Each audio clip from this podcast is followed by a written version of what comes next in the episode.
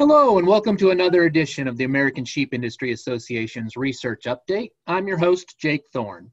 Now, one of our main goals with this podcast is to serve as the intermediary between research that is being conducted across the country and producers and sheep enthusiasts who can put that knowledge to work. Now, we try to make these as timely as possible, and for some topics that is easier than others. And if you raise sheep, our topic today absolutely pertains to you. But for some, this is an event that you just finished in the last few months, and for others, it still might be on the horizon.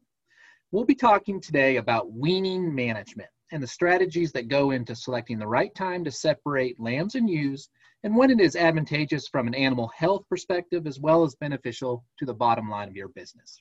Now, to provide insight on this, we are lucky to have Dr. Bruce Shanks from Lincoln University in Missouri. Dr. Shanks, thanks very much for joining us today. You bet. I'm glad to be here. Now, you have a lot going on. Not only are you still in a faculty position, but you run an extensive multi-species operation there at home. Before we get going, would you mind telling our listeners a little bit more about your background and how you came to be in the position you're currently at? Sure, Jake. I was raised in southeast Missouri. Had a few cattle and sheep and goats, and then did an animal science degree at Missouri State University.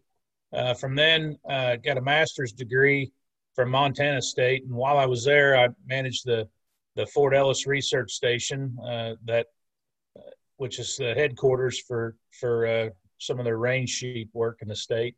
So that was a good experience. Kind of gave me a flavor for the western side of sheep production. Worked on a PhD at South Dakota State University and raised sheep with my family there on a small farm while we were in grad school, and used to help Dr. Jeff Held. He was the recently retired state sheep specialist, and we'd help him with his chores, and spent some time at Pipestone while I was there. And so it kind of gave me a taste for that side of sheep production as well. Today, my family and I own and reside on Sassafras Valley Ranch in Bell, Missouri, right here in central Missouri. We raise livestock under a managed intensive grazing system. We've got 600 owned acres and another 1,200 or so that we lease. Registered South Pole cattle are actually our centerpiece, Jake, but we very much appreciate how sheep and goats complement our main enterprises. So we've got a flock of 200 commercial Katahdin hair sheep, and of course, those have kind of dominated this part of the country. The hair sheep have become so popular, and we also raise a few goats as well. As you mentioned, I still have a part-time role as an associate professor at Lincoln University, and prior to that, and I'm just part-time now, but prior to that, I spent 10 years there teaching sheep and goat class, among others, and doing some research with sheep and goats, including a little bit of weaning research that we'll talk about in a little bit. We still are involved quite a bit in research, too. We do some trials for about 4 different companies here on my farm, and we also supply sheep and goats to a couple other research companies, and so kind of stay involved that way. So, Jake, kind of a varied background. Got a little experience out west and in the Dakota area, and but I'm a Missourian, born and bred, and so kind of back here running sheep now too. Well, that's great, and I'm really interested to hear your perspective because of your experience with cattle and goats as well as sheep, and how, specifically from a weaning standpoint, how maybe those species differ. So I'll be interested to hear what you had to say on some of these questions as we get going through here. Sure. So we'll go ahead and get started. Often sheep producers, we jump right into management planning and maybe don't necessarily think about things from the viewpoint of the animal. How important is it to consider the mental aspect of the mothers and their offspring when considering the stresses of weaning, or how to avoid maybe that stress? Yeah, I think obviously weaning can be stressful mentally for both the ewe and the lambs. And, we've got this maternal separation, we've got social disruption, and they're pretty profound at that time, or can be. We've got hormones being involved in the stress response. We've got a lot of vocalization.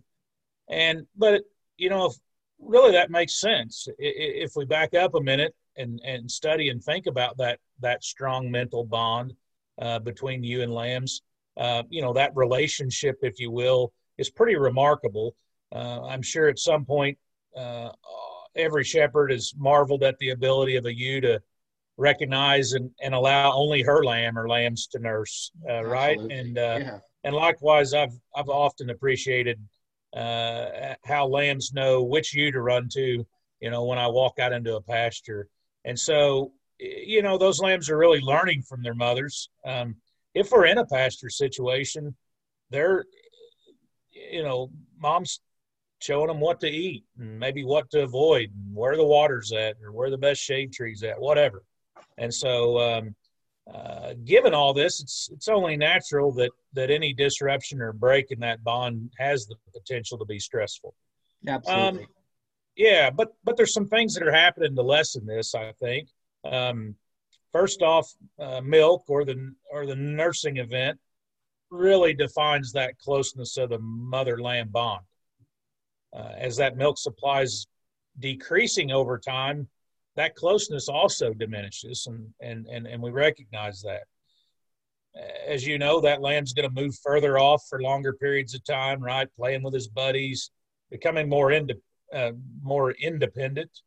and becoming more dependent on other food resources besides milk. If allowed to continue, it even goes to the point where the ewe doesn't care much about it at all, and to the point of aggravation if her lamb's nursing. And so, obviously, the later we wean, and I'm personally a little bit of an advocate of that for those reasons I just discussed. But the longer we wait, the more natural it probably is, and the less stressful to the ewe and lamb. Right. But in those early wean situations that we're going to talk about, I think some of that stress can certainly be alleviated with some excellent pre-weaning nutrition. And I think that, you know, making sure those lambs are eating feed, and so they do have a replacement for that mother's milk that is a kind of a natural tie to that strong bond. And so at any rate, if we're weaning earlier or later, you know, minimizing that stress at weaning and easing that transition are going to be important goals. And we do know there's that mental aspect of it all. And so we want to work to make, you know, one change at a time. Maybe health practices and tagging and that sort of thing, even though it's easy, maybe should be done pre-weaning. And at weaning, maybe we can try to leave the lambs where they're at and maybe move the ewes where those lambs know where water's at and are familiar with their surroundings. So I do think we have to consider that mental part of this. Sure, and I think, you know, we're going to get into early versus late weaning here in just a second. But, you know, while we're on the topic of stress, what are we concerned with if the stress is too great? How is that maybe going to affect the animal, either lamb or ewe, this health-wise? Right, and so there again, since weaning is stressful, especially we do have to be concerned about that. And we often think about, you know, the obvious thing is the stress on those lambs, and you know, and ensuring that their environment is right and clean, and making sure that we don't have some significant health issues in those lambs, coccidia and those sort of things. And at the same time, we, you know, we've got this, we'll talk about some issues in the ewe too, concerns over mastitis and time to recover body condition and those sort of things that are really going to ultimately drive animal health. Sure. Okay. So, you know, you alluded to it, but here in the U.S., you know, sheep and goats are both raised in very, very diverse management styles. And, you know, some animals are weaned as early as 30 to 40 days. Some might go almost a year. So I'd like to kind of get your thoughts on and the pros and cons of early versus late weaning. But before we get to that, you know, what is a traditional time, let's stick with sheep for just right now, what is a traditional time for sheep producers to wean? Yeah, and I'll back up just a second on that, but you're right, the weaning age does vary greatly, and I've seen that in my travels and my experiences, and I don't think there's anything that's best. We just have to look at some factors, and you know, I think if we, however, if we look at the industry as a whole, I think traditionally we think about that 3 to 4 months as kind of being traditional. Right. So let's call early weaning about 2 months. You know, what would be the advantages, and why would someone wean at that 60-day mark as opposed to 3 to 4 months? Okay, and so, you know, in that early weaning,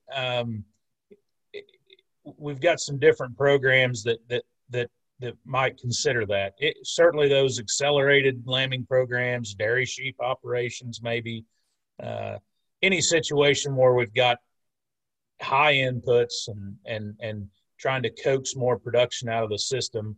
I mentioned Pipestone and their system up in Minnesota. That's a good example. We've got some friends here that are running several hundred ewes in converted turkey barns. I've got an acquaintance that's running ewes in converted greenhouses. You know, those kind of operations are going to definitely be looking at early weaning. Maybe operations that have parasite issues, maybe limited quality and quantity of pasture, issues with ewe condition. We'll talk probably more about that.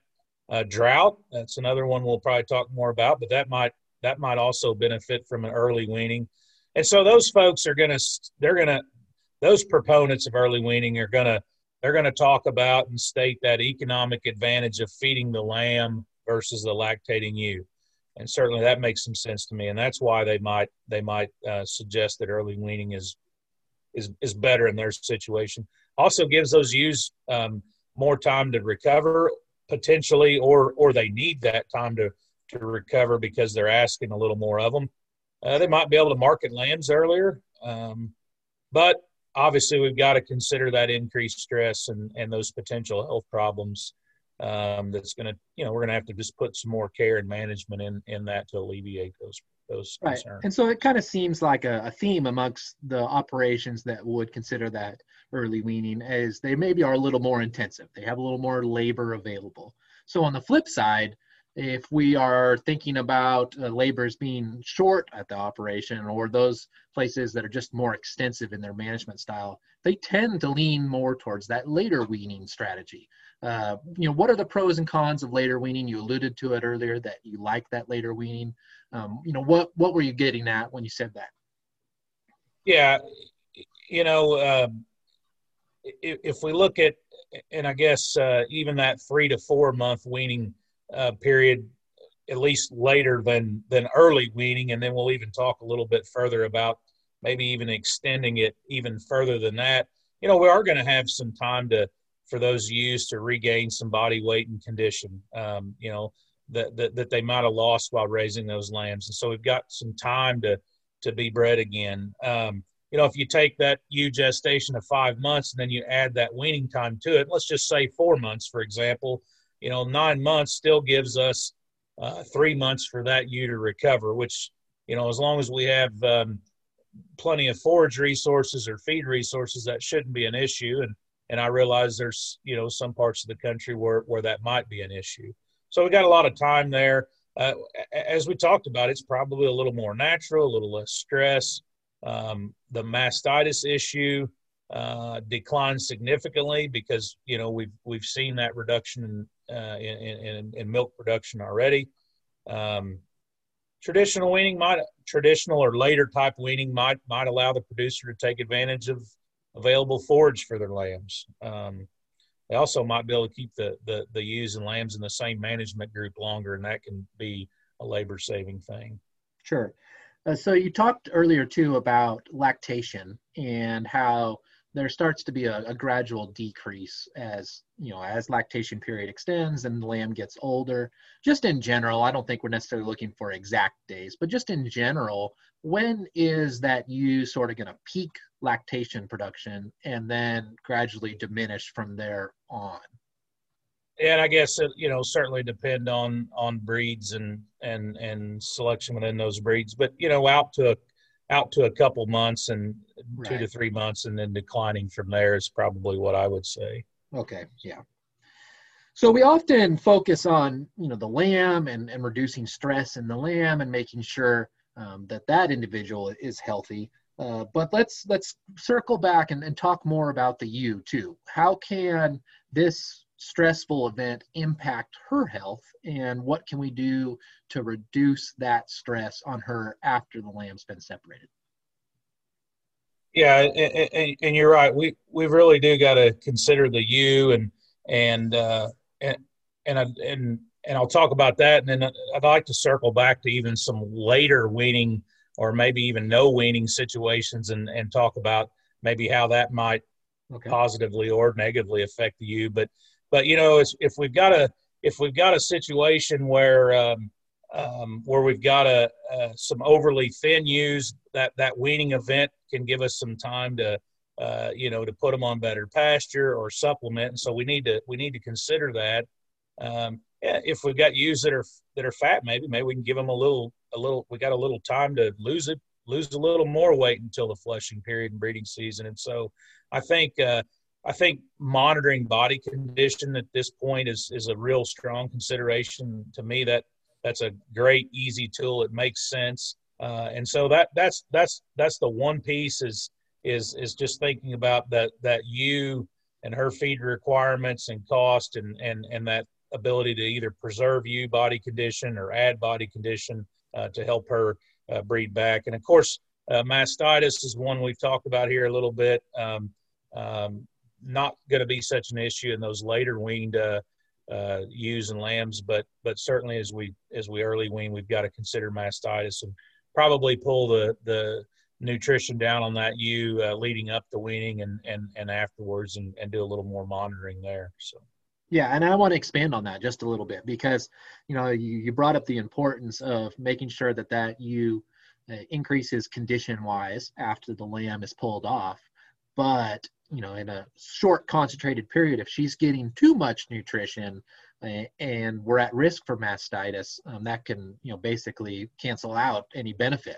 So can you give our listeners any strategies, maybe even just a few days or a few days after weaning to avoid mastitis issues while still making sure that ewe gets on a increasing plane of nutrition overall to increase her condition?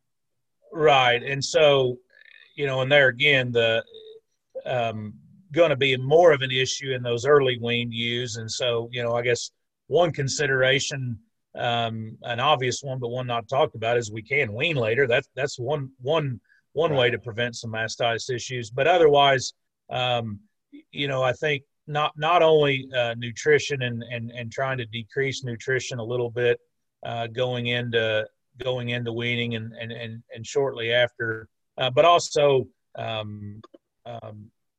think we also get some issues at weaning with just poor environments in general, and that adding to the issue with mastitis and so there again, that's really going to be a concern for some of those high input type operations. Not something that I generally deal with very much, but I know they're really concerned about it. Absolutely. Okay, I want to switch gears just a little bit here and talk about maybe the business side of things. So we know that producers wear a lot of hats, and it takes a lot to make a sheep operation run successfully. And certainly one aspect of that is managing market conditions. 2020 has been as unpredictable as any year, but how do you consider market conditions and watching the market and watching prices, and how does that incorporate with weaning and when to wean? Yeah, I think that's a very strong consideration, and winning time should not be an impulse, but rather something that we plan, and certainly consideration to the market should be part of that. Sometimes we're planning a winning event to take advantage of a high holiday price, right before Easter, and that yeah. makes sense. That's kind of a short-term thing that makes a lot of sense. Really see this in these non-traditional hair lambs like we have a lot of here in Missouri that are being sold and or slaughtered at light weights, and some opportunity to wean and maybe even move our weaning time to hit those markets and really pull those lambs right off the ewe and are going to go to a terminal market.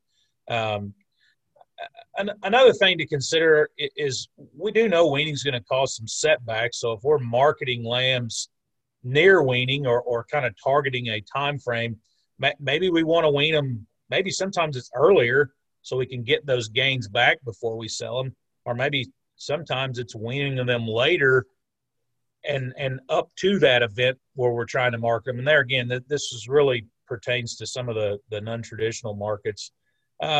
For us, sometimes in our operation, we can wean a little later to kind of drag those lambs a little closer to a better market, if you will.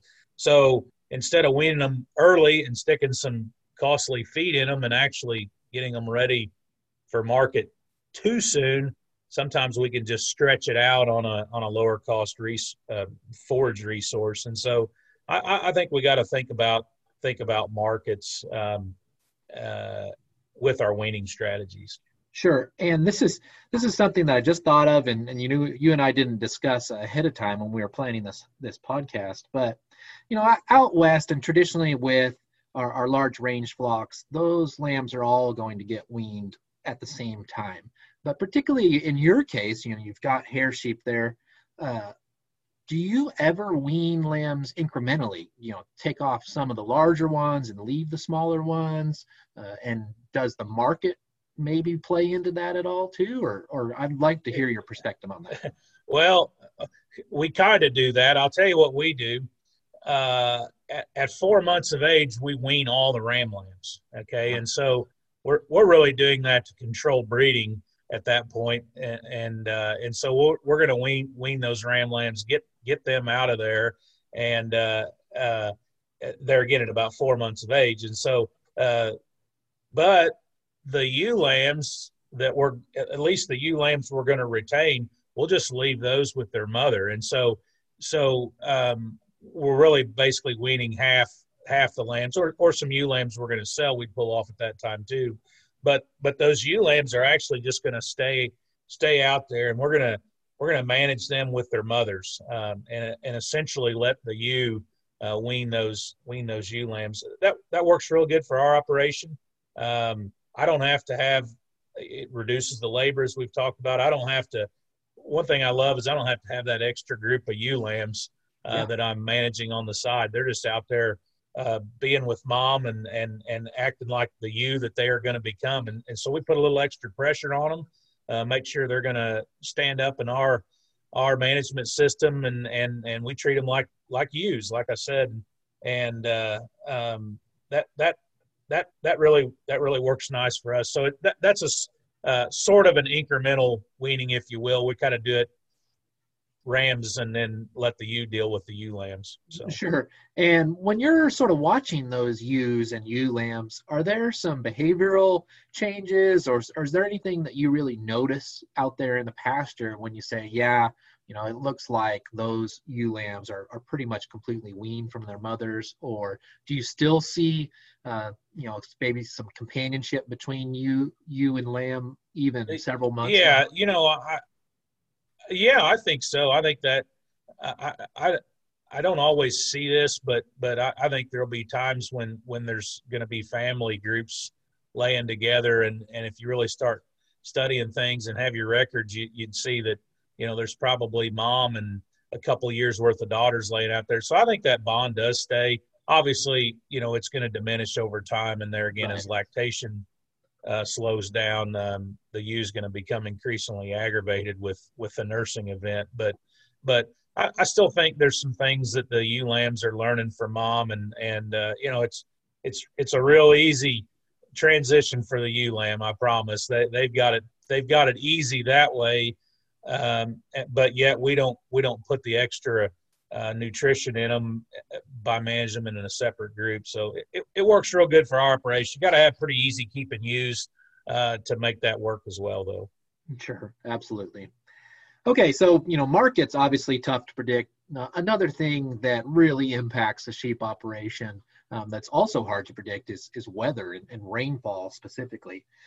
You talked about it just briefly earlier, but how would you, as a producer, adjust your weaning practices based on pasture conditions and maybe as a reflection of rain that you've received? Right, so we're kind of spoiled here in Missouri.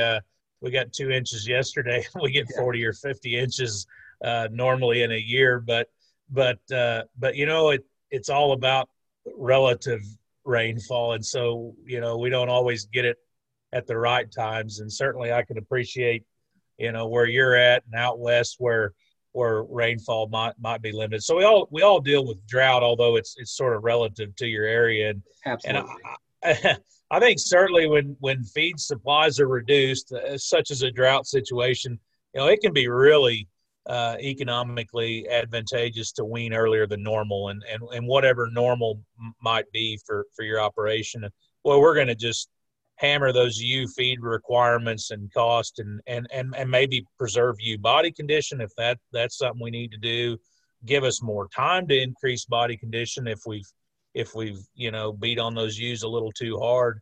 Really, really provides some flexibility in the ewe side. For one thing, I can get her sold if that was my goal a little earlier, right? And or put her on lower quality feed or grazing areas that are not so good. On the lamb side, certainly, we touched on this a little earlier, much cheaper to feed a lamb where we're getting paid for that gain then run that same feed through a ewe and have her nurse a lamb, so it can really take some pressure off of our forage resource. The other thing, we might be able to potentially reduce parasite pressure if we've got young lambs grazing close to the ground. Oh, yeah. Or closer to the ground because of that drought situation. So, you know, I really think we shouldn't get entrenched in a certain weaning time, but maybe be willing to shorten that if we run into a drought situation.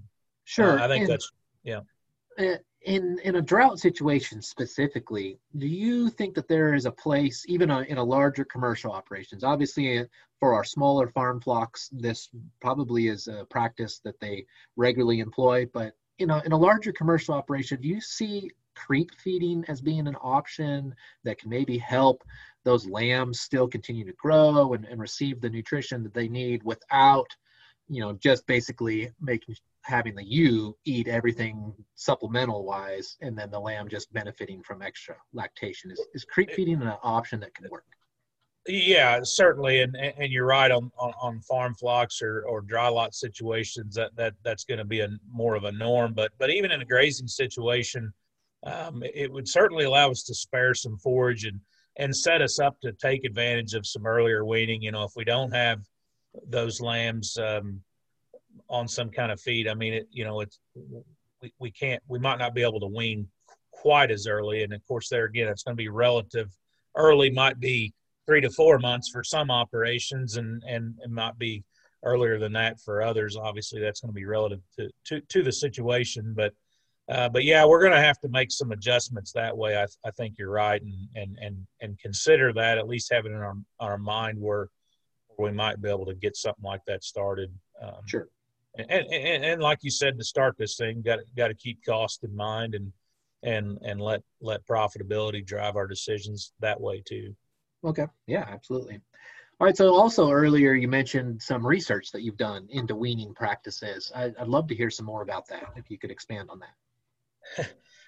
Yeah, here a few years ago, I was weaning some calves, and I just got them weaned right at dark. And I had a colleague of mine was actually here deer hunting. It was kind of this time of year, a little later. And he come back, and we were sitting on the porch and having a beer or something. And He said, hey, I thought you weaned some calves. And I said, yeah, I did. And he said, well, I can't hear any bawling. And I said, hey, you're right. And so we kind of walked down there. I had fence line weaned these calves, and man, it was dark, pitch black, and everybody was just laying there, no sound. And so we've always kind of tried to base our research on, on things that matter to producers and have direct impacts. And so we designed some studies where we were doing some fence line weaning of calves and weaning them in the morning versus the evening. And wow, it was amazing. We found some pretty neat things. Those night PM weaned calves, if you will, especially when they were fence line weaned as well, they performed better and behaviorally they were less stressed. So we thought, we were both sheep guys too. So we thought, well, we'll just apply that same research model to sheep. And so, we tried the same thing, wean them in the morning, wean them at night, traditionally wean them or fence line wean them. And we found the exact opposite. Okay. We found that it was better to get those ewes completely away from the lambs, out of sight, out of vocal reach. And so fence line weaning didn't really work in our studies, and neither did the night versus morning time weaning. And so, and I think there's some others that have done similar research, at least with fence line weaning, and it doesn't look like there's too many studies that suggest that's always going to be a positive. I think it just for us, it further strengthened that idea that that social gregarious nature of sheep is a pretty powerful thing. And anyway, that was a lot of fun, and we learned a lot from that, and learned some things we shouldn't do too. So. Yeah, that's really interesting, because for a lot of cattle producers, fence line weaning is a topic that they're very well aware of, and sure. Sheep producers, it's just not as common. And so that, I think drawing those parallels between the species is great. Do you think? Yeah. Go ahead. Oh, go ahead. Well, I see some anecdotal evidence, on some forums and so forth, really advocating it, but I'm not sure that they've backed that up with some, with a really strong comparison, because it was fairly dramatic. It just didn't work as well. So. Sure. I'm going to ask you to speculate here. Do you think that has anything to do with the fact that, cattle and calves are weaned, 6, 7, 8 months as opposed to 2 months or 2 or 3 months for lambs? Do you think that is because that bond between cow and calf is fostered longer, or where do you think that comes into play? And like I said, yeah. I don't know if there's a right or wrong answer here. Yeah, I suspect I suspect that's got something to do with it, and just there again that social nature of sheep.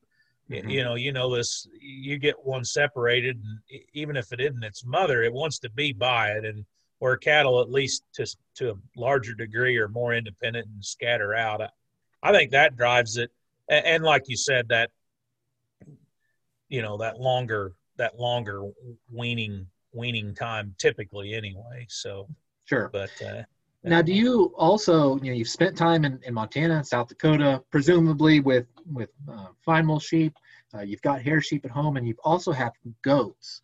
How about between, the breed differences in sheep, and then also between sheep and goats? Do you see a difference in the way that either doe and kid or ewe and lamb handle that weaning time point? Is there any... Is the difference as drastic maybe as from cattle to sheep? I don't know. I think certainly hair sheep, as an example, are a different beast than fine wool sheep. And you're right, I spent some time around them. My son raised some club lambs for a while too, so we can throw those into the mix as well.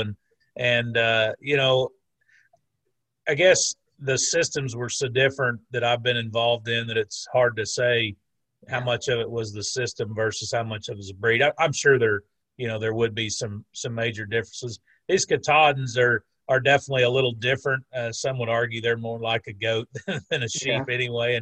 And although they're very social and have some flocking instinct, it's not nearly as strong as most of our fine wools, in my opinion. And so, you know, I do think that that's probably playing a little bit of a part in that. I didn't really answer your question too much, but and then you ask about the goats a little bit, and yeah.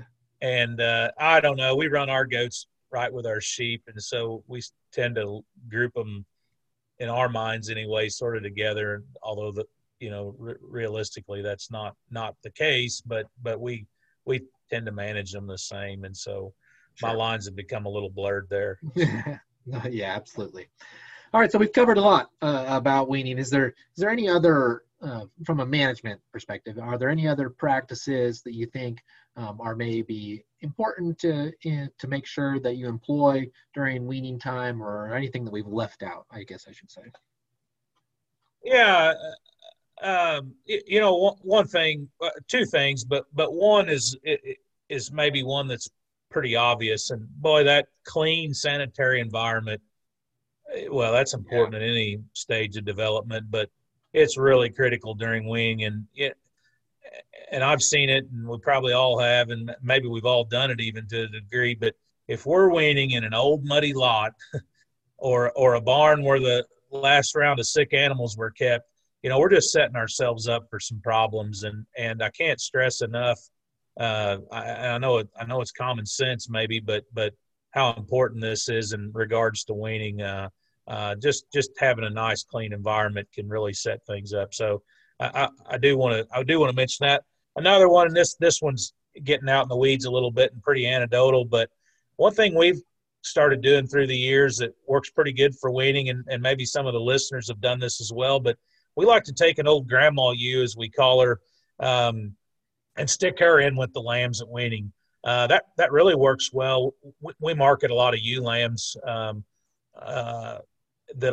sometimes those ewe lambs are going to folks that haven't been in the sheep business. These are traditional cattle producers that are looking to add some hair sheep or something. But anyway, we really like to send an old grandma ewe with those situations, and she can show them the ropes, find the water, find the feed a little faster, keep them calm, and we've really found that works really well. Not to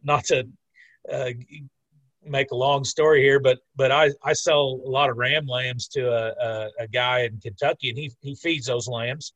I'm going to wean them there again in about 4 months here, and he's going to finish them out. And he keeps an old, he calls her his trainer ewe. He keeps an old trainer ewe he calls Jeffro around, and Jeffro breaks all the lambs in, and he said she is absolutely irreplaceable.